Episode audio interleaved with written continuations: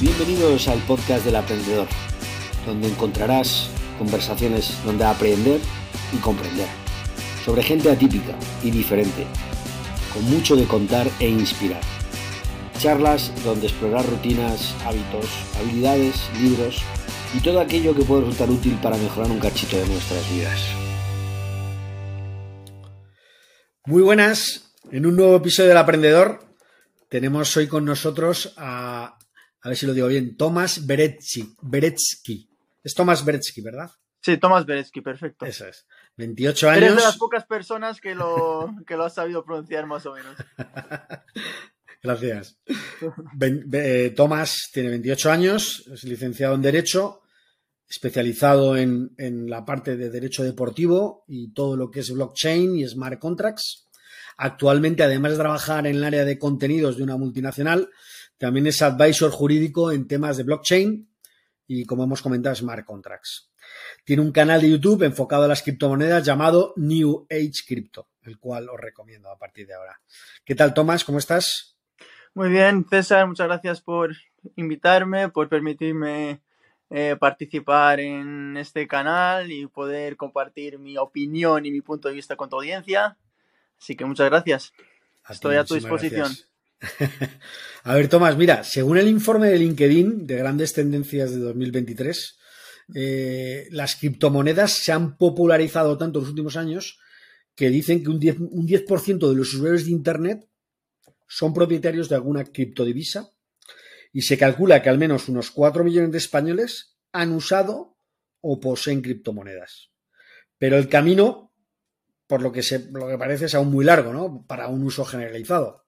En este estudio dicen que para ser masivas eh, las criptomonedas se tendrá que evolucionar de un activo especulativo a una divisa estable y digna de confianza. Comentaban un poco pues lo que ha ocurrido últimamente con las caídas dramáticas que ha habido con el con FTX, eh, fallos de seguridad, eh, esquemas cercanos al, a, los Ponzi, ¿no? a, las, a, las, a los fraudes piramidales y que, bueno, pues que han impulsado un poco el mundo de la especulación dentro de las criptomonedas, ¿no? Quería preguntarte, ¿por qué crees que las criptomonedas tienen tan mala prensa? Eh, tienen mala prensa, en primer lugar, pues porque están siendo utilizadas por ese 10% de la población, eh, por básicamente para especular. O sea, yo no creo que sea ni el 1% de la población que le dé un uso más allá de la puramente, del puramente especulativo. Entonces, yo creo que las criptomonedas empezarán a adoptarse de una manera real en el momento en el que tengan em, un uso real para el ciudadano de a pie. Obviamente, para muchos proyectos empresariales tienen usos, o sea, hay muchísimas empresas que le están dando ya todo tipo de uso a la blockchain, porque es que la blockchain y la Web3 en general tiene tantos usos como, o sea, tienen más usos que nuestra capacidad de imaginarnos pero lo cierto es que el ciudadano de a pie hoy en día las usa prácticamente para especular y para ver si puedo ganar dinero. O sea, y ese es el problema, que cuando eso pasa, la volatilidad es enorme. Y cuando la volatilidad es enorme, pues hay gente que pierde dinero, que, no sabe, eh, ¿cómo se dice? No sabe surfear esta, esta volatilidad. Esta ola, ¿no? ¿Y qué te iba a decir yo? Por, por ir a lo más, eh, lo más básico. ¿Tú crees que el Bitcoin es el Internet del dinero? Mm, no, no, no, no, no. No, yo veo al Bitcoin como una futura reserva de valor. O sea, yo lo veo como el, oro digital, realmente. O sea, lo veo como la. como una oportunidad de realmente tener dinero duro. O sea, de tener un dinero que no dependa de nadie concretamente. Obviamente dependerá de fin y al cabo ah, existe descentralización en el, en el Bitcoin, pero no es absoluta. O sea, hay ballenas, hay gente que tiene eh, cientos de millones en Bitcoin y obviamente esa gente tiene más poder para influenciar el precio. Eh, los minados cada vez son más centralizados. Pero en general yo lo que le veo, la gran ventaja que le veo al Bitcoin es la posibilidad de poder autocustodiar tú mismo un activo y saber que es un activo completamente limitado, cosa que por ejemplo no se sabe prácticamente con ningún otro activo, ni siquiera con el oro, No sabemos cuánto oro hay en el mundo. Sabemos que es limitado, obviamente, al menos es eso. Pero no sabemos cuánto hay. En el caso de Bitcoin, sí. En el Bitcoin hay unas reglas predeterminadas, unas reglas claras, unas reglas transparentes. No se pueden ir modificando según la Reserva Federal o los bancos centrales les, les dé por, por, por moverlo. Y yo creo que ese es el valor del Bitcoin. O sea, yo no lo veo realmente como el Internet del dinero, sino como, como lo que he dicho, como una reserva de valor real. Y fiable, fácil de transferir. Bueno, tiene muchas, muchas cualidades el Bitcoin. También es fácil de robar, ¿no? Eh, sí, no. O sea, obviamente, si esto es una de las es una cosa bastante interesante, el hecho de poder tú autocustodiarte tú mismo en un nano ledger, por ejemplo, de tenerlo en tu casa, imagínate 20 millones de dólares en Bitcoin, pues si te entra alguien en casa y te pone un cuchillo en el cuello, por ejemplo, se lo vas a dar y se lo puedes dar en pocos minutos. Sin embargo, cuando lo tienes en el banco, que es lo que le pasa a muchos famosos, les entran en casa, le roban cuatro relojes, le roban un poquito de cash que tengan y ya está, y se van. No tienen su patrimonio en el bolsillo, como puede pasar con la autocustodia. O sea, tiene sus desventajas. claro, eso es donde yo veo, claro, esa, digamos, agilidad, ¿no? Eh, al revés, o sea, es decir, por el otro lado, la otra cara de la moneda te da lo otro, ¿no? Claro, o sea, pero bueno, eh, también tengo una cosa, al fin y al cabo, en un futuro en el que yo creo que, o sea, no creo, estoy casi seguro de que el dinero fiat, el dinero, o sea, el dinero fiat, el dinero físico, perdón, dejará de, dejará de existir porque esta es la tendencia estarás obligado a tener tus tenencias en un banco privado, el cual sabes que lo que harán es coger tu dinero y moverlo, e invertirlo, prestárselo a, otra persona, etcétera. Con esto tú, con la autocustodia, al fin y al cabo, tú lo que puedes es, pues mira, yo guardo mi propio dinero y mis propios activos. No tengo por qué eh, dejarlo en manos de a saber qué banco y a saber qué entidades. A lo mejor, mira, te puedo decir, a lo mejor incluso imagínate que yo soy un antisistema, soy un antibanco, soy un anarquista. Y en un futuro en el que no existe el dinero físico, yo no puedo, no podré eh, vivir al margen del sistema bancario. Con el Bitcoin, por ejemplo, sí. Uno de los ejemplos, te puedo un ejemplo. En el caso de. Pero bueno, sí, como hemos dicho antes, tiene, tiene desventajas. O sea, tenerlo tú mismo, pues sí. O por ejemplo, el hecho de equivocarte en una transferencia. Yo a ti se te envió 500 mil dólares en Bitcoin y me equivoco a la hora de enviártelo, hasta luego. No hay, no puedes luego llamar al banco y decir, oye, por favor, que me he equivocado. No, no, hasta luego. Pero bueno, ya. tiene ventajas y desventajas, obviamente. Preparando un poco esta entrevista, ¿no? Y viendo un poquito el tema, ¿vale? Al final mm, me he dado cuenta que hay como cuatro grandes conceptos. Sé que la pregunta es muy genérica, ¿vale? Tú respóndemela como puedas, ¿vale? Mm. Entonces, por un lado está el blockchain, bueno, por un lado, lo que se basa toda la tecnología blockchain, ¿vale? Está el mundo cripto, la moneda, la criptografía y la moneda, la criptomoneda, ¿no? Por otro lado está el NFT también, ¿vale? Y por otro lado está ya el metaverso. Cuéntame un poquito sobre esas cuatro cosas. Eh, a ver, la cosa es que la blockchain es como la red por la que se mueve todo. Las criptomonedas son, por así decirlo, el activo que corre sobre la red el NFT es un tipo de criptomoneda, que es un token no fungible, a diferencia de las criptomonedas al uso que son fungibles. El NFT es no fungible, es decir, es una criptomoneda única e irrepetible, es un código, al fin y al cabo es un código, porque todas las criptomonedas son códigos. esa es otra cosa, me parece un poco que digas, al fin y al cabo, yo pago por un Bitcoin 20 mil dólares y al fin y al cabo es un código. O sea, mucha gente tú le explicas esto, oye, estoy pagando 20 mil dólares por un código, pero es así. Y el metaverso, yo es que el metaverso lo veo como que, como también una cosa que no puede ser totalmente ajena a la blockchain y a las criptomonedas. O sea, el metaverso, por ejemplo, del que presenta Meta, no tiene nada que ver con la blockchain y con las criptomonedas. Sí existen, por, ejemplo, de Centerland, sí existen proyectos Sandbox, etcétera, existen proyectos cripto metaverso. Claro, ahí va yo por ahí. Yo es que he encontrado ese vínculo. Claro. Pero son mundos distintos, quieres decir, ¿no? Sí, sí, sí, es totalmente distinto. Es más, incluso los normalmente los proyectos cripto, los metaversos cripto suelen intentar o procurar ser descentralizados, ser gobernados por una DAO. Que es una especie una DAO? una DAO es una eh, Autonomous Organization, eh, espérate, eh, Decentralized Autonomous Organization.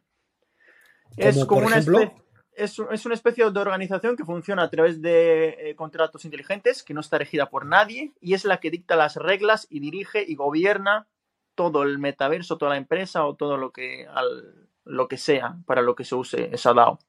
Es como si nosotros pusiésemos un gobierno que dirija al país y que sea automático, que sea un programa informático, que tenga unas reglas determinadas, que las decisiones se tomen de manera democrática a través de votación. Y, y así, eso es básicamente, es automatizar to- toda la parte de la gobernanza y la toma de decisiones. Eso es una ¿La DAO. fundación Bitcoin es eso o no? ¿O no es eso? Eh, ¿No es una DAO? No, no, no, no, no, no es una DAO. Vale, vale. No.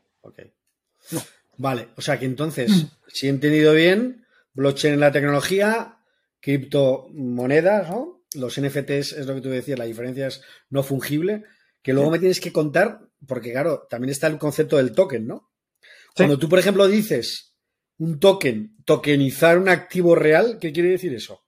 Eh, pasarlo, básicamente meterlo, convertirlo, coger una acción, por poner un ejemplo, Sí.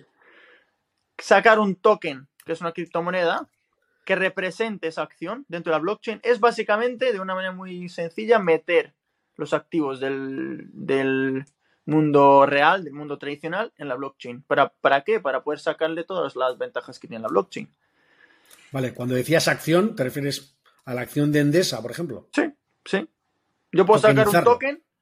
Bueno, yo no soy Endesa. Si Endesa Vale, se metiese sí. en, el, en el mundo de la blockchain, podría sacar unos tokens que representen, o sea, que estén respaldados, o sea, el token, un token, el token de, de Endesa, esté respaldado por una acción de Endesa. Y entonces tú, si estás moviendo ese token, estás moviendo la acción a través de la blockchain. Ok, Estás Vale. tokenizando Ok. una acción. ok. ¿Y eso para qué le serviría a Endesa? Eh, a Endesa, pues, por ejemplo, podría, eh, uno, acceder a muchísima más eh, exposición y financiación a través de la tokenización, es lo que normalmente se suele hacer. Pero principalmente a quien más ayudaría es al público, que es el público, el público podría acceder a todo lo que es DeFi, las finanzas descentralizadas, y poder Sí. meter acciones del mundo real a todo lo que es el DeFi y poder sacarle todo tipo de rentabilidades y todo lo demás. Por ejemplo, te voy a poner un ejemplo, poder tradear una acción de Endesa sin ningún tipo de intermediario. Eso podría Ya. hacerlo. Entonces, imagínate que toque, yo, yo, por ejemplo, Sí. claro, es lo que tú dices, Endesa hace eso y yo compro un token y yo Sí. te lo quiero vender a ti, ¿vale? Entonces, en esa venta no aparece Endesa por ningún lado. No, O sea, lo único que hacemos es vendernos un Entre token que sería como una especie de derecho. Sí, O incluso, o incluso tú podrías cambiar una acción de, de Endesa, un token de Endesa, por un token de Tesla, si también estuviese tokenizado, Vale, vale. sin tener que acudir a las plataformas típicas o los brokers típicos o demás, simplemente a través de un smart contract. Y eso, Ah, obviamente, al, Ya, ya, ya. y eso, obviamente, al no haber intermediarios, pues las, todo es más barato, más asequible, más fácil, más todo.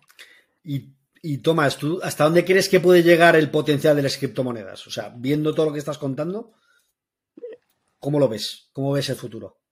El futuro, yo creo que el futuro de las acciones y de, de todo lo que es la, aunque bueno, aquí va a parecer un poco demasiado extremista en este sentido, pero yo creo que la tendencia es que se tokenicen todas las acciones, los bienes inmuebles, eh, todo lo demás, que tengan el respaldo en la blockchain. Pero básicamente porque una blockchain, obviamente no las blockchain que tenemos hoy en día, porque las blockchain que tenemos hoy en día son, bueno, ya hemos visto con con cómo han caído proyectos como Terra, etcétera, o sea, son proyectos que todavía no están muy, muy, muy bien auditados y todo lo demás, pero los proyectos, una blockchain bien hecha y bien auditada y bien controlada puede ser un medio, por ejemplo, para ser súper transparente con todo.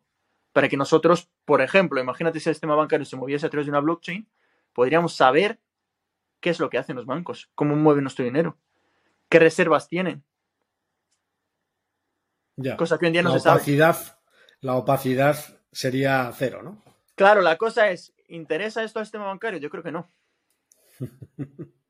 Pero yo creo, obviamente yo creo que encontrarán alguna forma, porque al fin y al cabo la- lo ideal en general también de los gobiernos y del sistema bancario es hacernos creer que entendemos y que sabemos lo que pasa sin que sin que realmente sin que sin que realmente lo sepamos.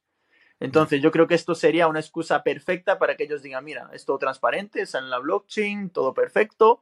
Sin embargo, a saber qué se inventarán, porque esto es tecnología y se pueden inventar muchas cosas, para ocultarlo de alguna forma. Y nosotros pensar que, bueno, que como es la blockchain y como es todo transparente, pues...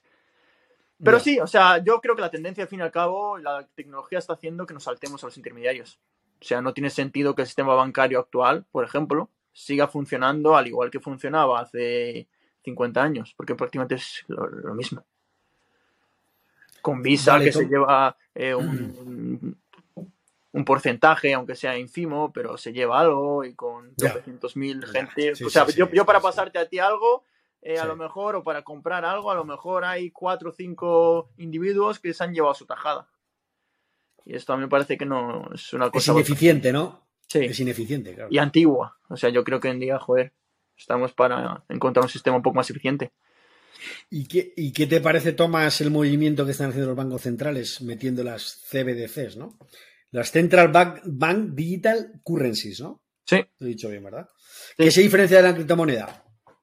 Eh, prácticamente van a ser unas criptomonedas. Van a ser criptomonedas. ¿Y estás a favor de ello o en contra? No, a mí no me gustan. O sea, no. ¿Por qué? Pues porque van a ser eh, una herramienta para tenernos muchísimo más controlados de lo, que, de lo que estamos hoy en día. Es más, yo creo que con las CBDCs van a conseguir el sueño Dorado. Primordial, sí, de, vamos, desde la Edad Media, de cualquier gobierno, y es poder controlar el dinero y saber exactamente qué, qué hace cada individuo con el dinero. Por ponerte un ejemplo, han sacado ya unas. Las primeras pruebas de CBDCs están, por ejemplo, se están haciendo en China, son los más avanzados, obviamente. Y entre otras cosas, se especula que incluso podrían hacer que el dinero caduque. O sea que si al, gobierno le interesa fomentar el consumo, decir, mira, tu sueldo caduca en dos meses, o sea, estás obligado a gastártelo, no puedes ahorrar. Por ejemplo. O incluso decir, mira, tú por ser mal ciudadano o por tener antecedentes penales o lo que sea, ya no puedes entrar en bares, no puedes entrar en discotecas, no puedes hacer esto, esto y lo otro. Y lo van o sea, la libertad individual al carajo, ¿no? Se puede decir, ¿no? Pueden hacerlo, Obviamente no creo que se llegue a ese punto. Yo a ese punto yo creo que, bueno, eso es, en China y en ciertos sitios se puede llegar. Aquí en Europa no creo, pero me refiero, les dan el poder para hacerlo. O sea, si quieren, podrían hacerlo con esto. Por eso a mí no me gustan y porque básicamente, porque es lo que he dicho antes, o sea, con esto básicamente van a venir y van a decir que todo es transparente, que todo es súper eficiente Obviamente sí, será más eficiente, pero ellos lo que habrán ganado es muchísimo control sobre esto. Lo que no sé todavía, y yo tengo mis teorías, pero bueno, tampoco me quiero ir mucho por las ramas, y es que yo lo que creo es que ellos lo que van a hacer es intentar eh, colárnoslas de alguna forma, porque obviamente la gente, yo, yo creo que no, van no va a estar nada de acuerdo con ellas cuando las intenten meter. Y yo especulo, y una de estas son mis teorías, quizás un poco conspiranoica, pero especulo con que se aprovecharán de que haya algún momento de crisis. Imagínate una crisis, un paro tremendo, lo que sea, y que les digan, oye, os vamos a meter, bajaos esta aplicación y os vamos a meter en CBDCs, os vamos a dar una ayuda, 200 euros al mes, 300 euros al mes. Y tú, por mucho que estés en contra de ellas y que no estés de acuerdo por la libertad, por lo que sea, tú si no tienes eh, si no tienes ningún tipo de ingreso, la vas a aceptar. Vas a decir, oye, muchas gracias además, Banco Central, me ha salvado la vida. Claro. Y así es como te las pueden meter. Sin que tú quieras. Sin que tú quieras, claro. Y, en una época como ahora, ¿ahora ¿a cuánto, cuánto está la inflación? En un 10%, en España un 9%, creo, ¿no? Más sí, en Europa sí. Estamos en, Europa, más o menos y en España estamos por ese, por ese, ¿no?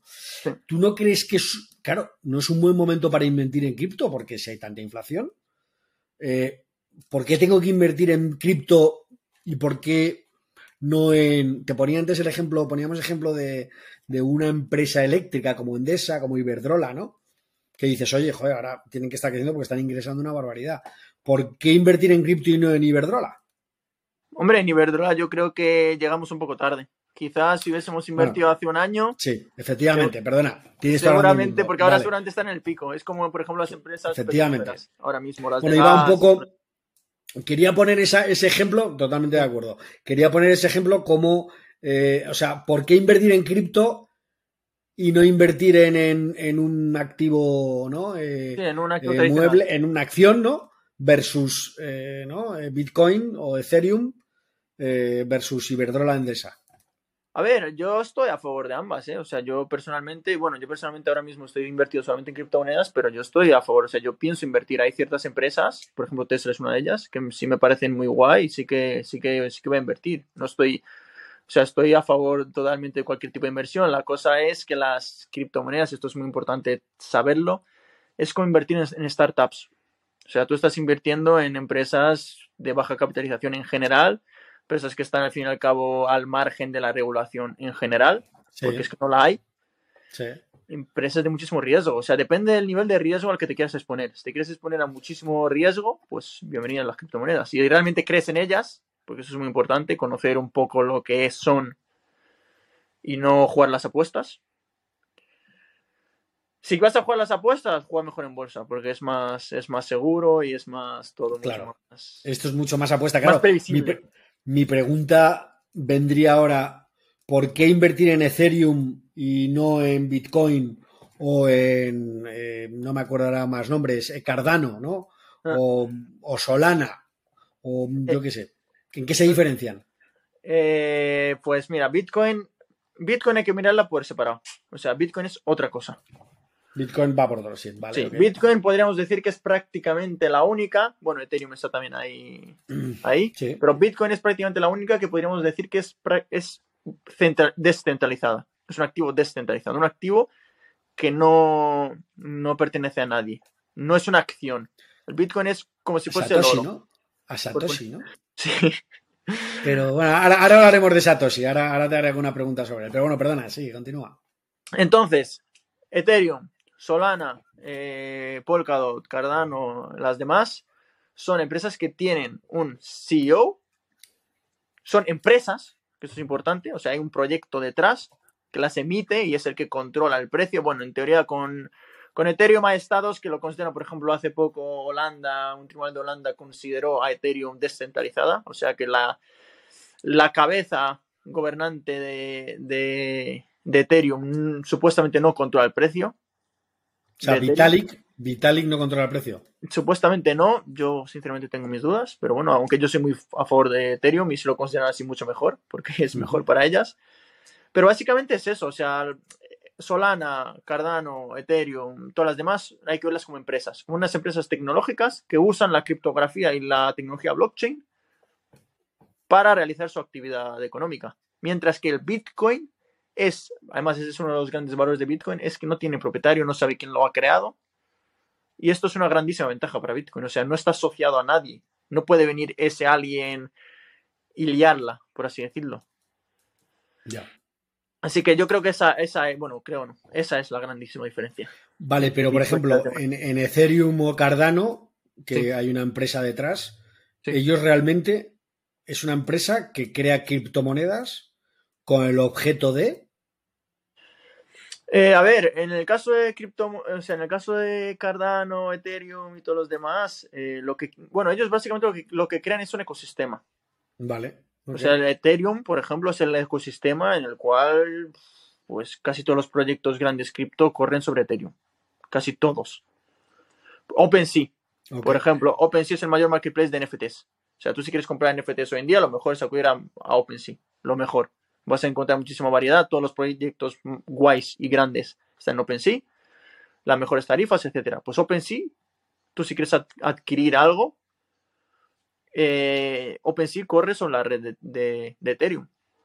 Los mejor, las mejores albercas de liquidez y los, los, ¿cómo se llaman? Los fondos estos de, las cuentas de ahorro en DeFi, las mayores, eh, pues Compound, Aave, etcétera, también están sobre la red de, sobre la red de Ethereum. O sea, Ethereum es el ecosistema sobre el que corre, es como el Internet. O sea, en ese marketplace que dices, si yo quiero comprar, que comprar con Ethereum, sí o sí. No puedo En comprar con atra- en otra. el caso de OpenSea, sí, es con Ethereum. No puedo comprar con Cardano en OpenSea. Eh, creo que no. No, pero seguramente en un futuro lo habilitarán. O sea, Ya. permitirán comprar más. ¿Qué pasa? Que con Ethereum hay que pagar los fees de las transacciones. Voy a ponerte un ejemplo. Eh, tú quieres transferir eh, de tu, no sé, de tu cuenta de Binance Sí. algún tipo de criptomoneda que sea, Bitcoin. Bueno, no, Bitcoin no, porque Bitcoin corre por su propia. Una criptomoneda que corra que sea AC20 token, que corra sobre, sobre la red de, de, de Ethereum. Tú tienes que pagar el coste de la comisión, la tienes que pagar en Ether. O sea, tienes que tener Vale. Ethereum para poder pagar la transacción y para que se pueda realizar aquello. Vale, ¿y cómo compras Ethereum? En Binance, por ejemplo. Yo en Binance puedo, puedo llegar, pongo mil euros, me lo invento, o, Sí. o, o 100 euros, Sí, y sí. compro Ethereum, ¿no? Me dará el 0,00 tal. Pero esa es la manera, ¿no? De comprar. O sea, lo digo más porque muchas veces, por, por ir muy a lo básico, ¿no? Un poco con el espíritu de tu canal, ¿no? Que tú tratas de ser. un- eh, esto es un poquito más extenso porque es una entrevista, pero la idea es que sea súper claro, ¿no? Entonces, la idea es que yo me vea un exchange como Binance, como Coinbase, ¿no? Ese tipo de. Tú corrígeme si me equivoco. Y ahí compro Ethereum, ¿no? Sí, totalmente. Meto o 100 sea, sí. euros y ahí compro Ethereum, ¿no? Es más, Y- si, no eres, si no eres un experto, te aconsejo que compres en exchanges. Ahora mismo hay que tener cuidado porque ahora mismo están hay rumores de quiebras masivas, pero en general en exchanges. Luego están hay exchanges descentralizados que funcionan a través de smart contracts, pero bueno, eso es otro rollo, eso ya más avanzado. Vale, y FTX, ¿qué era? Un exchange de criptomonedas. Era un exchange. Era como El- un Binance, ¿no? El un segundo sí, era era de hecho se le consideraba la gran competencia de Binance. ¿Y qué ha pasado? Pues lo que pasó es que se le, o sea, su crecimiento fue muy artificial. O sea, ellos mismos inflaron su crecimiento. En realidad no eran tan grandes como, como pintaban. O sea, lo que hicieron fue básicamente y muy resumidamente. Eh, lo primero, eh, salió el CEO de Binance, que se llama Changpeng Zhao, CZ le llamo yo. Y bueno, lo llama mucha gente. Este tío han salió. han Sí. han un, juego, un juego de palabras ahí. Con... Sí, Changpeng Vale, vale. Zhao. Que es americano y. Eh, creo que es. Pues no lo sé lo que es. No sé dónde es. Pues yo he visto la imagen de él y cuando digo pensado, digo, pues pienso que es, no sé, chino Es o así- de donde sea. Sí, no, no, no, es asiático. Pero le ves y no. es- sus Es- rasgos es son asiático, asiáticos, sí. Lo Sí. que no sé es de dónde es concretamente. No sé si es de. Si será de Hong Kong o de, o de China Ah, sí. mismo. No Ajá. sé. Ya, ya, ya, ya. Y este tío salió en Twitter y dijo, oye, nosotros, porque Binance era un gran inversor en, en FTX, salió a decir, oye, eh, tenemos información de que no están respaldados, o sea, lo- el token de esta gente, esta gente ha inflado ellos mismos el precio de su token y vamos a retirar esto. ¿Eso quién lo dijo? El champ pensado este, el CEO de. Binance. Salió lo Ah, vale, vale, vale.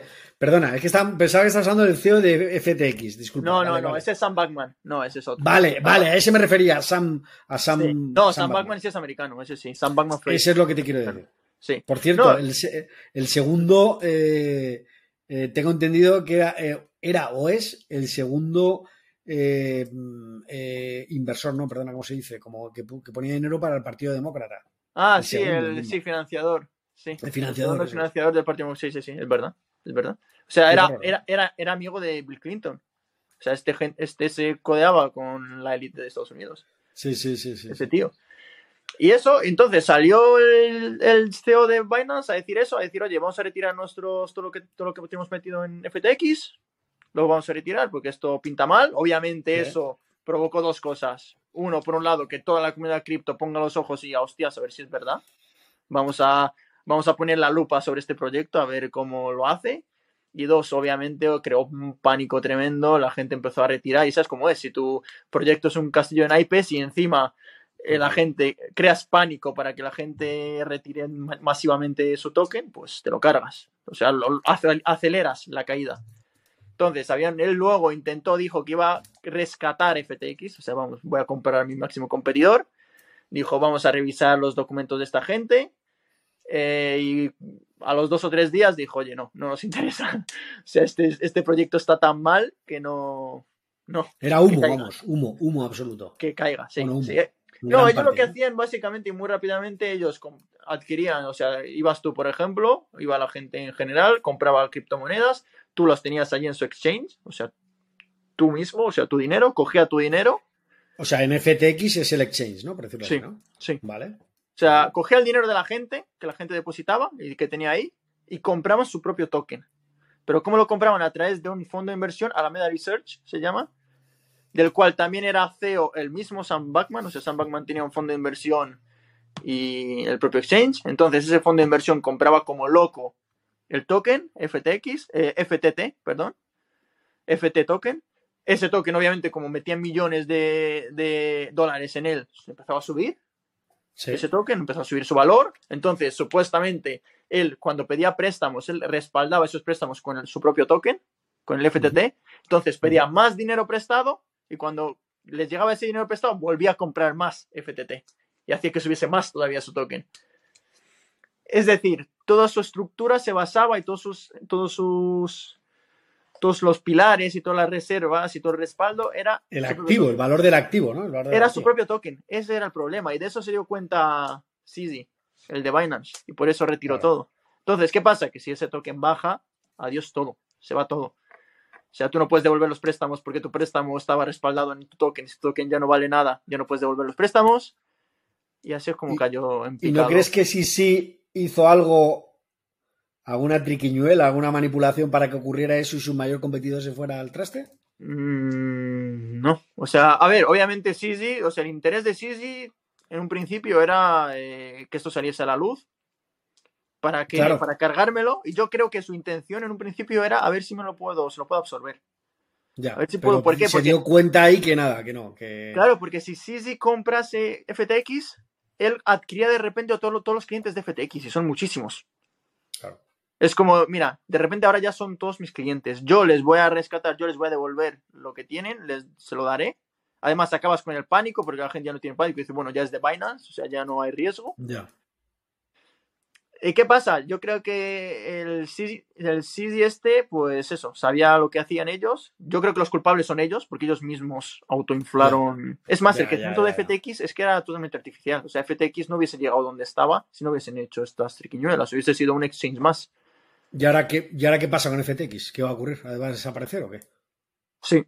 sí o Y sea, la gente, que ha, la gente que invertido allí, la gente que ha invertido allá ha perdido todo. Mm, sí.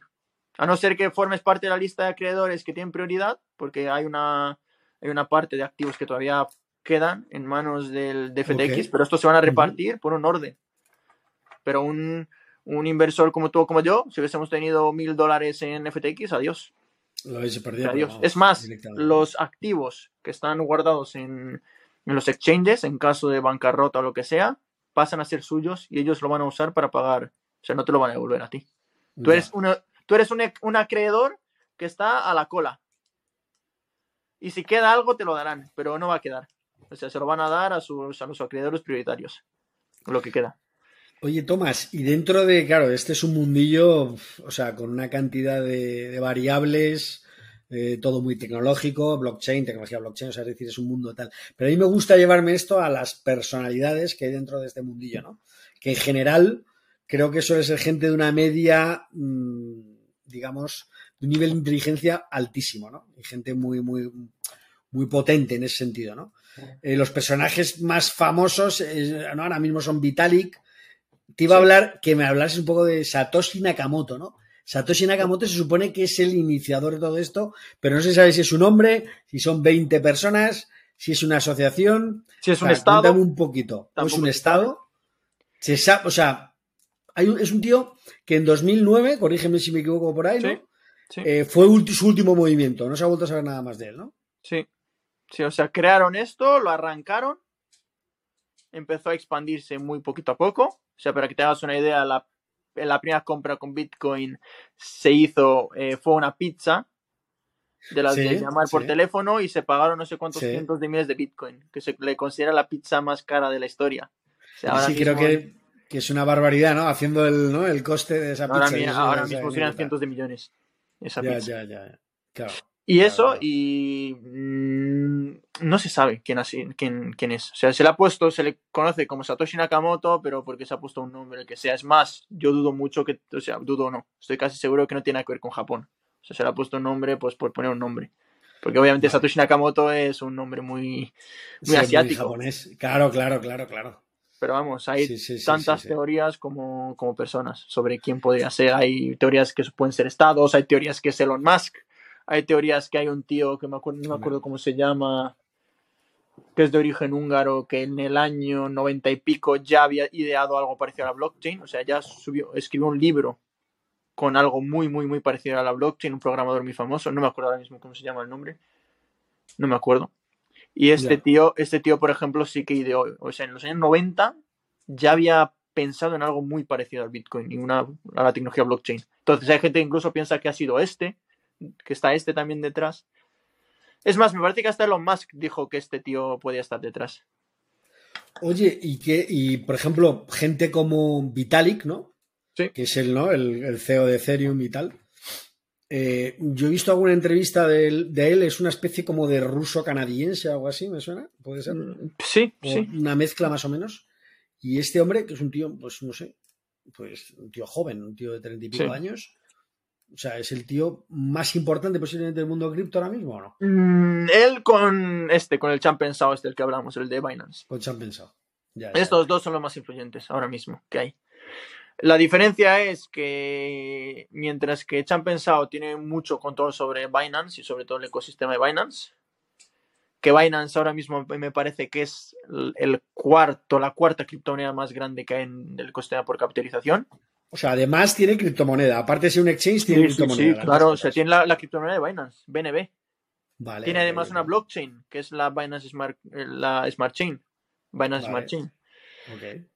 O sea, y, el, y Binance, o sea, Binance es ahora mismo, y más después de lo que pasó con FTX, es, o sea, prácticamente es, no sé si me atrevo a decir que es más grande que los siguientes tres o cuatro exchanges juntos. ¿Y qué te iba a decir yo? En tres, cuatro años o en uno, igual este señor es más rico que Elon Musk, ¿o no? No, no creo. No creo. Sin embargo, había escuchado algo, aunque no me resulta difícil creer, pero lo había leído hace tiempo una noticia de que este tío, o me parece que en el, en el Bull Run, o sea, el año pasado, cuando fue el, fueron las, con las criptomonedas fueron muy para arriba, decían que, era el, hombre más rico de China. Este tío. Ah, pero está en China, ¿eh? Él está localizado en China. Mm, pues. A Binance es una empresa china. Eh, sí, pero es que esto, ¿ves? esto, por ejemplo, no lo entiendo muy bien porque él, por otro lado, está bastante. Sabes que en China están prohibidas las criptomonedas. Y, entonces, este tío además fue bastante. Se, le conoce que no es para nada a favor del gobierno y todo lo demás. O sea, no creo que sea muy. No creo que viva en China, por cierto. Sí, no, seguramente esté en Estados Unidos. A lo mejor es que es lo que digo. A lo mejor, yo creo que será Hong, de Hong Kong o algo así, no pero sé. Pero Hong Kong es chino. China. Sí, por eso. No, pero ya, por eso digo, por eso digo, que probablemente por eso lo metieron en como el hombre más rico de China. Pero vamos, que es un. Es ahora mismo. Es más, yo creo que ahora mismo tiene más influencia él que, que Vitalik. Que Vitalik, ¿no? bueno, ¿y qué es lo mejor y lo peor de invertir en criptomonedas, Tomás? Eh, lo peor, el riesgo. El riesgo y la volatilidad. Hay muchísima volatilidad. La rentabilidad. Y lo mejor, la, rentabilidad. Ah, lo mejor, sí. Lo mejor es que, bueno, lo mejor es, mira, por un lado, te estás adelantando a lo que yo creo que es el futuro. Dos, te estás permitiendo, si quieres y si te parece bien y todo lo demás, porque hay gente a la que no le importa, y es estar un poco al margen de todo lo que es gobiernos, eh, bancos, etcétera, poder Tres, obviamente la rentabilidad. Pero bueno, la, la rentabilidad es algo muy... Mm, yo diría que tampoco rentabilidad, ¿eh? O sea, hay mucha gente que pierde. Yo tengo muchos conocidos que han perdido, que han palmado pasta. Es más, la mayoría de mis conocidos han palmado pasta en cripto. O sea, que es un, es un, es un mito eso de que la gente se hace millonaria con criptomonedas. Mm, hoy en día sí. No, bueno, no es un mito. Hay mucha gente que se hace millonario y hay muchos que se han hecho millonarios. ¿Qué pasa? Que se puede ganar dinero muy fácil con las criptos, es cierto. O sea, si sabes navegar muy bien la volatilidad y todo lo demás, puedes ganar mucho dinero. Porque obviamente, cuanta más volatilidad hay, o sea, más rápido sube y baja de precio, más si sabes manejar eso, más pero puedes, ¿qué te basas? sacar. Pero yo puedo entender que en Endesa tienes unas una memoria, unas cuentas resultados. Sí, pero en Endesa, en Endesa no, en Endesa el precio no va a subir y va a bajar un 20% de un mes a otro. Eso es verdad, eso es verdad. Pero ¿aquí en qué se basa? ¿En qué sube un precio u otro? En la especulación, ¿no? Sí, sí. No te pregunto, eh, te pregunto, no lo sé, ¿eh? Sí, o sea, obviamente las criptomonedas es, y esto es uno de los grandes problemas que tiene, y es que es un mercado muy, muy, muy manipulado. Muy manipulado. O sea, hay ballenas y sobre todo los proyectos más pequeños. A lo mejor el 50% de los tokens de un proyecto pequeño están en manos de cinco personas o de seis. Estos tíos se juntan en un grupo de Telegram, se ponen de acuerdo y te suben y te bajan el precio como les dé la gana. Te pueden hacer un, un 30% más él ve que el proyecto sube un 30%, además esta gente le puede meter... Es que, ¿sabes cómo funciona esto? Los proyectos pequeños. Se juntan tres o cuatro ballenas, le meten en un proyecto, mucho a pasta, gente millones. Ese proyecto te hace un, más 50, sube un 50%. A eso le añades un poco de marketing. Paga, yo qué sé, youtubers, paga eh, eh, anuncios, lo que sea. Se, se, viraliza, la gente ve que eso sube y sube y sube, la gente empieza a meterle todo, todo, su dinero porque es el FOMO, el Fear of Missing Out. Entonces, ahora, ¿qué pasa? Ahora vamos a hablar, tenía, tenía, una preguntita sobre el FOMO, sí, sí, sí. ¿Qué pasa? Que tú entonces te ves que obviamente no quieres quedarte fuera, ves, joder, mira qué oportunidad, esto no para de subir, mira, ves que me lo están, además me lo están diciendo, oye, mira, invierte aquí, metes tu dinero y cuando ellos quieren y consideran que ya se acabó, retiran todo ese dinero más las ganancias y caen picado y tú te has quedado por fuera. Eso es, una, es un ejemplo de manipulación total. Pero bueno, hay muchos otros factores. O sea, últimamente el mercado de criptomonedas está muy atado al, mercado tradicional. Al SP500, al DAX alemán, al Nasdaq sobre todo. Pero la gente, imagínate, tiene mil euros. Se va a Binance, compra Ethereum, ¿vale? Y luego dentro de cinco días lo vende porque mm, vale 1500.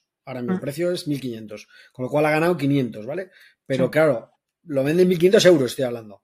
Con lo mm. cual, digamos, el que le paga, el que paga mil euros para entrar, se lo paga Binance y el exchange, cuando tú se lo vendes a él, él te lo paga, ¿no? De alguna manera, ¿no? Sí, sí. Con lo cual es como esos 500 euros, esos 500 euros que hemos puesto de ejemplo, eso luego entiendo que eh, hay que pagar impuestos, ¿no? Eh, sí, hay que pagar impuestos. O sea, hay países que, que sea una plusvalía, como, como, una plusvalía, ¿no? hay países que lo tienen regulado y otros que no. España, por ejemplo, sí. O sea, en España sí. En España sí, eh, tus, ese era el modelo 720. Ahora ha cambiado. No me acuerdo exactamente cuál es, cómo se llama este modelo, pero vamos, tú lo que tienes es lo primero que declararlas. Si tienes más de 50.000 euros en criptomonedas, tú ya tienes que avisar a Hacienda, independientemente de que pagues impuestos o no. Y los impuestos en criptomonedas se pagan en el momento en el que tú las cambias, no por dinero, sino por otra. O sea, tú tienes Ethereum, ah, lo conviertes en Bitcoin y si te ha generado algún tipo de beneficio, tienes que tributar por ello. Pero ¿y en qué valor? O sea, ¿en qué, en qué moneda? Eh, no, o sea, en euros, claro. O sea, Hacienda no Ah, vale, o sea, lo que vale, lo que vale, ya, pero si yo lo cambio Ethereum por. No, Hacienda, Hacienda lo que va a hacer es, oye, tú has comprado Ethereum en, yo qué sé, mil. Tal día, que valía tanto, ¿no? Sí. Tú aquí lo has cambiado, ¿cuánto valía? 1500, pues ya está. Ellos, ellos te lo van a calcular siempre en euros. Y ellos lo van a ver como si fuese euros. Eso es lo que te quería preguntar. Sí. Oye, y Tomás, tú como experto y bueno, y, youtuber del asunto, ¿no? Y bueno, pues eh, está muy metido en este mundillo. ¿Qué malas recomendaciones oyes hoy dentro de los medios respecto al mundo cripto? O sea, ¿qué cosas eh, piensa todo el mundo, ¿no? Que es mm. una mala recomendación o que piensas que es un error o que es mentira una mala, o sea, que es un error que comete la gente. Sí. Sí. más que nada es que si yo empiezo a enterarme del mundo cripto, ¿vale? Sí. Y oigo muchas cosas, mm. ¿no? Y oigo comentarios, como tú lo has resumido muy bien, pero que es algo que realmente es algo negativo que la gente se está tragando y que es mentira. Eh, lo primero que están metiendo a todas las criptomonedas y están considerando a todas las criptomonedas en el mismo saco. Eso es una de ah, ellas. O sea, la criptografía es la tecnología. Pero es como, como he dicho antes, el Bitcoin no tiene nada que ver con Ethereum. Ethereum no tiene nada que ver con Binance, por ejemplo. Binance es que es un exchange. O sea, Ethereum es una red.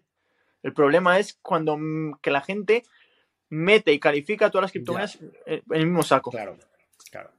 Es, mira, te pongo un ejemplo. Hay proyectos que lo que hacen es eh, sacar tokens que representan oro Pax Gold, por ejemplo, Pues tú no puedes, o sea, es un token al fin y al cabo que está respaldado por una onza de, de oro. O sea, esto no tiene nada que ver con, el, con Ethereum, por ejemplo, con el token de, con el Ether, con el token de Ethereum. Pero en general, esto escucha los medios, te van a hablar de las criptomonedas en general. Las criptomonedas es como, es como un medio, es como si tú metieses a todas las, a todas las acciones en el mismo saco. Acciones en general. Simplemente por el hecho de que se están emitiendo, pues, no sé, en papel o bueno, ahora últimamente de manera tecnológica. Yo creo que eso es muy, muy importante y es algo que en- estoy observando que no se, no se está, no se está teniendo muy en cuenta y es eso. Es que son cosas totalmente distintas. O sea, Bitcoin es una cosa, Ethereum es otra, son empresas, al fin y al cabo. Oye, Tomás, si tú con 28 años, que eres una persona bastante joven, ¿cuánto tiempo llevas en este mundillo de las criptomonedas? Empecé a principios de año 2019. O sea, Y desde entonces- Casi 3, 4 años, ¿no? 3, 4 años llevas, ¿no? Sí, sí, sí, llevo, llevo cuatro años ya. Más de cuatro. Bueno, de- en- dentro de una van a ser más de cuatro, sí. Y después Bueno, no. de ese tiempo. Sí. Sí. Sí, van a ser cuatro, Cuatro años, años, ahora. Y después de ese tiempo, ¿qué te hubiese gustado que te hubieran recomendado cuando empezaste en este mundillo cripto? Y ahora lo ves con perspectiva y dices, joder, qué error tenía en aquel momento. Pues, por ejemplo, yo pues caía en la trampa de. Yo caí en bastantes trampas. Lo que pasa es que caí con muy poco dinero, por suerte. Porque, Bueno, por otro lado, hice las cosas bien y es que invertí muy poquito. Como será consciente de que no entiendo mucho, me da miedo, eh, no lo conozco, y más en esa época que ahora últimamente se ha viralizado más. Pero justo en el 2019, pues todavía no había tanto contenido, no estaban tan, tan conocidas. Pues yo lo que hacía, pues por ejemplo, intenté, intentaba tradear con criptomonedas, pero directamente. O sea, intentaba comprar y vender, comprar Vale. y vender, comprar y vender, y Eso te voy a decir. no, no paraba de perder. Y eso es un error absoluto. Comprar Sí. y vender, tradear. Sí. Sí. es muy, muy difícil. O sea, el trading en general es muy difícil y con las criptomonedas mucho más. O sea, muchas veces, muchos consideran a las criptomonedas el viejo este. O sea, muchos consideran que si tú eres un experto y consigues dominar las criptomonedas, o sea, lo que es el trading, la volatilidad y todo eso, cuando vayas al mercado tradicional de la bolsa te va a parecer eso un paseo. Porque es que pues, es, es una bolsa con esteroides, las criptomonedas. Tal cual. Oye, Tomás, ¿y si alguien eh, que está empezando en el mundo cripto, como yo, por ejemplo, Sí. estoy bastante fuera del mundo cripto, y quiero entenderlo, aprender, ¿qué no le recomendarías? ¿Qué no me recomendarías, por decirlo así? Mm, no te recomendaría. eh, Buena pregunta. Eh, te recomenda... Bueno, no te recomendaría lo primero. Yo, cuando entré en criptomonedas, yo me informaba, el medio a través del cual me informaba eran los, principalmente los canales de YouTube. Vale. Era eso. No te recomendaría que cogieses y vieses un canal grande porque tenga muchos seguidores y por lo tanto le des mucha notoriedad a lo que diga. Que vayas y hagas lo que esa persona te diga. Es un error que yo, por ejemplo, cometí. A mí me venía el YouTube de turno, el youtuber de turno me decía este proyecto es el mejor y yo ya iba y decía, "Buah, si este tío lo ha dicho, sí, mírale, si es grande, tiene muchos suscriptores, Invertías ahí. invertía en eso. Y era Y un la- error. Muchas veces sí. Ahí ya, ahí, ahí juegas a las apuestas. O sea, ¿Y, qué decía, ¿Y qué decía luego ese youtuber cuando sabía que no había ese, cuando había sido un error? nada. A nada. Ah, mira. nada. O sea es que, que, la gente, la gente no tiene ningún tipo de, digamos, de. No hay ninguna consecuencia ante un consejo mal dado, ¿no? La gente Es no pone a esa persona, oye, esta persona se ha equivocado o tal. es que mira, ahora, ahora voy, a, voy a- Parece que voy a estar un poco tirando piedras contra mis compañeros youtubers. Pero Bueno, muchas veces lo que hacen, y esto es una mala práctica, que hacen muchos canales, otros muchos no, pero hay canales que se hacen esto, y es que te sacan el disclaimer de, oye, eh, esto no es consejo, esto no es asesoría, infórmate por ti mismo, bla, bla, bla, bla. Claro. Pero luego yo te digo, este proyecto es el mejor, este proyecto es tal, Ya. invierte, o lo que sea, o "Fua, te vas a quedar fuera, o algo así. A lo mejor no te lo dicen de una manera tan directa. Yo en mis Pero ellos procuro- invierten. ¿Ellos invierten? Sí. No lo sé, quién sabe. Claro, que no lo sabes, invierten. Vale, vale, vale, es lo que te quiero decir. No. Claro, claro, claro. Hay algunos que sí lo muestran, hay algunos que te muestran y te dicen sí, sí, tal. Claro, claro, claro. Porque al final Entonces- eso es una. Entonces, en Una conclusión, entonces, en conclusión, yo eh, recomendaría que se tuviesen en cuenta muchas opiniones. Se intentaría tener un nivel mínimo. Esto es uno de los consejos que yo recomendaría a alguien que quiera entrar y es que intenten entender la tecnología en que entienden entender el proyecto, que no se basen simplemente en una opinión. Y, y yo creo que eso es, eso es, o sea, la, que, que se formen. Aunque sea mínimamente, por eso, obviamente yo entiendo que a la gente a lo mejor le da pereza, joder, eso es tecnología, esto es, no soy tampoco aquí un, un, un desarrollador. O sea, yo, por ejemplo, hay muchísimas cosas típicas de informática y de, de programación que yo no las entiendo. Pero sí me baso en, en datos y en, ciertos, en cierta información para antes de invertir. O sea, yo lo, yo lo que recomendaría es que no se dejen llevar por el primer consejo que reciban o algo así para, para invertir. Que no se dejen impresionar, ¿no? Por las personas que. no. y que no jueguen a las apuestas. Porque al fin y al cabo, tú cuando inviertes en algo porque fulanito ha dicho que es buen proyecto, estás jugando a Eso. las apuestas. Es una apuesta, efectivamente. Sí. Oye, y Tomás, ¿qué, qué blog, fuente, eh, youtuber, no sé, fuente de información recomiendas más y por qué dentro del mundo cripto? Eh, me gusta, mira, yo por ejemplo, donde me informo, donde me mantengo bastante al día, hay ciertos canales de YouTube a los que sigo me parece Por ejemplo. información bastante útil. Pues hay un chico que se llama Mad Crypto, al que yo le sigo, es uno de los youtubers con los que yo empecé a meterme en esto. Matt Crypto.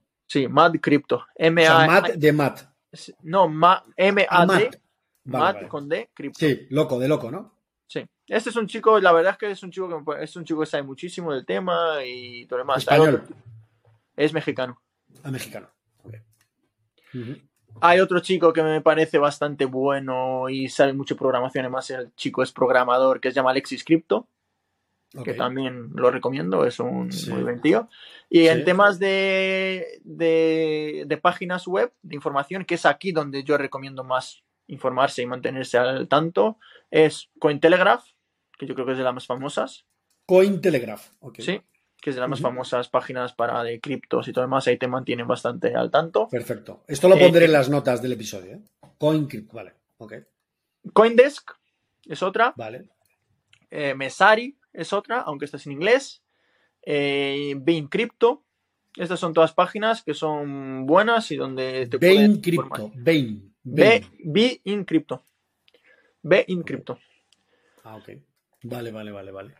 Estas son Oye, todas páginas. Y Twitter, por cierto, Twitter, Hay Twitter, ¿eh? Ah, sí. el Twitter es el mundo de las criptomonedas. O sea, yo, es más, yo tengo pendiente crearme un, un- una cuenta del canal en, en Twitter, porque ahí, ahí es donde se mueve el mundo. Hay muchos que dicen lo de si no estás en Twitter, no existes en cripto. ¿Y qué cuentas mm, crees más relevantes en cripto?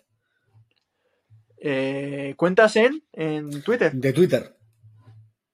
Pues... mm, Si no te Eh, acuerdas, luego me las dices y las pongo no. en, el, en la vale, vale, vale, vale. Vale. Vale, tampoco quiero decirte la primera que se me pase por la cabeza. o sea, Vale, vale, por eso vale. te digo, no, no, te preocupes, no te preocupes. vale. Oye, Tomás, ¿y cuál ha sido para ti, porque bueno, de- después de estos cuatro años, eh, cuál ha sido para ti la mejor inversión en tiempo, energía, en recursos económicos que has hecho en estos últimos cuatro o cinco años? Eh, el aprendizaje, sin El duda. aprendizaje. Sí, sí, o sea, yo tengo la filosofía de que eh, lo importante, sobre todo imaginemos aquí vamos a ponernos muy materialistas y mi, el objetivo es aquí ser lo más rentable posible, o sea, la clave es convertirte en una persona capaz de generar antes que, antes que pensar en generar. Ya. Ser productivo para luego generar, que es decir, ¿no? Sí, sí, o sea, Muy convertirte en una persona que sepa generar. Ya. Primero, aprender cómo generar. Aprender de aprendedor, ¿no? Sí, Como el título de podcast, ¿no? aquí si nos, si nos ponemos en, el, en, el- en lo económico, pero si nos ponemos en lo demás también, Bueno. también aplica. O sea, si Es que, es en- que para generar, como dices tú, tienes que saber mucho y para saber tienes que aprender. O sea, es que es, ¿no? es una consecuencia, Sí, lo que- ¿no? Al final. Lo que pasa es que para esto necesitas mucha disciplina mental y mucha paciencia. Porque es difícil estar a lo mejor un año o dos años solo formándote pensando que dentro de tres años ya ven- vendrán los beneficios. Es difícil. O sea, no es fácil. Ya. O sea, la tendencia ya. es, pues, joder, tengo que empezar a producir ya. Y encima con las criptomonedas, que hay tantos que se vuelven millonarios, pues, joder, yo también. Eso es lo que te. Pero, vuelvo a lo de antes, luego no hay tantos. Sí. O sea, igual es un poco una burbuja, ¿no? Sí, a ver, o si los hay, no lo sé, no tengo ni idea. No lo sé. O sea, yo creo que cada vez es más difícil. volverte millonario así, pum, de la noche a la mañana. Antes era más fácil, bueno, más fácil. Era más fácil. Porque... Nunca, nunca, será fácil eso. O sea, debe... Otra pues cosa eso. es que pues seas pues la persona que esté en el momento en el sitio adecuado, ¿no?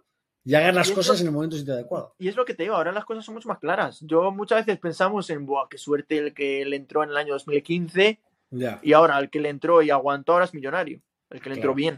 Claro. Pero es que esa persona en el año 2015 las criptomonedas no eran vistas como ahora, las criptomonedas eran cosa de cuatro frikis y era algo muy de... Eso sí que era totalmente, en esa época sí que era visto como totalmente humo. O sea, los que tuvieron las agallas necesarias para invertir en esa época, ahora están recogiendo, claro. recogiendo beneficios. Me refiero, ahora mismo tú, tú inviertes en Bitcoin y a no ser que le metas muchísimos miles, no te vas a volver millonario. Claro. Porque ya es muy grande. Obviamente, pues tiene grandes rentabilidades si haces bien las cosas, pero no te vas a volver millonario. Antes sí te podías. En el año 2015 tú comprabas, no sé, 100 bitcoins y te, ahora podrías ser millonario. Ya. Es que el problema es cuando ya lo sabe todo el mundo, ya no puedes ser millonario. Es, una, pues te digo, es una pregunta muy difícil. O sea, hay mucha, claro. hay mucha gente, hay mucha gente hoy en día que sí que se puede hacer. O sea, si sabes navegar bien, puedes ganar más dinero que con la bolsa, con las criptos. Pues por, por el hecho de que es mucho más volátil. O sea, por el hecho de que cuanto más cambio, más diferencia de un día a otro entre el precio, más rentable le puedes sacar si compras cuando debes y vendes cuando debes. Por eso, la, el, por eso muchas veces la volatilidad, pues mucha gente se queja las criptomonedas de la volatilidad, pero es que esto es algo que atrae a mucha gente, la volatilidad. Ya, claro. Los Entiendo. traders no podrían sacarse la rentabilidad que sacan en cripto si no hubiese la volatilidad. Es más, está probado que cuando el Bitcoin y cuando el precio del mercado va lateral, no hay mucho movimiento, pierde la gracia. O sea, ahí está probado, la gente con que se olvida un poco pasa Ya. el tema. Y vuelve ya cuando Sí, porque otra vez es, rutinario, ¿no? ¿no? No tiene nada especial. Es como que no pasa nada. Y como no pasa nada, me Ya. aburro. Ya. Oye, y Tomás, eh, un poco por, eh, eh, por ir enfocando el- la entrevista y tal, ¿a quién propondrías tú como potencial entrevistado en este podcast? ¿A quién te gustaría escuchar ser entrevistado? A mí me gustaría. Estaría bien mi, mi socio Gonzalo Jiménez, con el que estoy metido en todo el tema este de Above Sport. Es el. Es el, la cabeza del, de Above Sport, que es un despacho de abogados, pero que últimamente se está metiendo bastante en, en cripto y blockchain y todo lo demás. Y la verdad es que es un, es un crack. Es joven, o sea, me saca pocos años. Y el tío, ya te digo, o sea, es un emprendedor total, inversor. O sea, yo con él estamos constantemente teniendo conversaciones sobre bolsa, sobre tal, tal. Y la verdad es que es un tío que puede, puede aportar mucho. O sea, me, me gusta cómo piensa. Ah, qué bueno, qué bueno. O sea, a mí, ¿Y qué- ya te y- digo, yo lo vería, yo lo vería ese. Vale, vale, perfecto. Si te pones No, en no- contacto con él, avísame y. Claro que sí. Perfecto, claro, no, no, por supuesto, claro que sí. No, no, de hecho te voy a pedir el, el que me mande ese contacto para, para, para verlo y analizarlo, claro que sí. Y, y, y, bueno, ya sabes que este podcast se llama El Aprendedor, ¿no? El Aprendedor es un concepto que trata de que, bueno, por el medio de estas conversaciones uno pueda aprender, ¿no? Y cuando digo aprender, no es solo aprender, sino aprender qué es lo que te llevas, ¿no? Lo que se lleva cada uno, ¿no? Por eso me parece muy interesante el concepto, ¿no? De, aprend- de aprendedor, ¿no? De escuchar algo y que aprendas con ello, ¿no? Eh, ¿Hay algo que hayas aprendido con H en esta entrevista? Eh, pues. mm,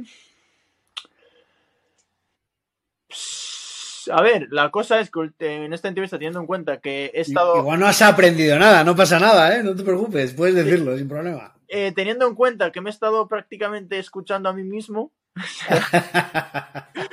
Sí, esta- pero Probablemente, probablemente no, obviamente mis reflexiones y todo lo demás ayuda, lo que pasa es que yo, yo estas cosas las hablo constantemente porque es que soy muy friki de estas cosas, Ah. pero sí aprendí, aprendí, Eh, has aprendido, aprendí, sí, eh, bastante de otros. podcasts. has aprendido, ¿no? aprendido bastante de otros podcasts. O sea, me los he visto casi todos, los tuyos, y la verdad es que me parece muy, muy guay. En esta, pues, no sé, obviamente he hecho reflexiones, pero es que como aprender de mí mismo.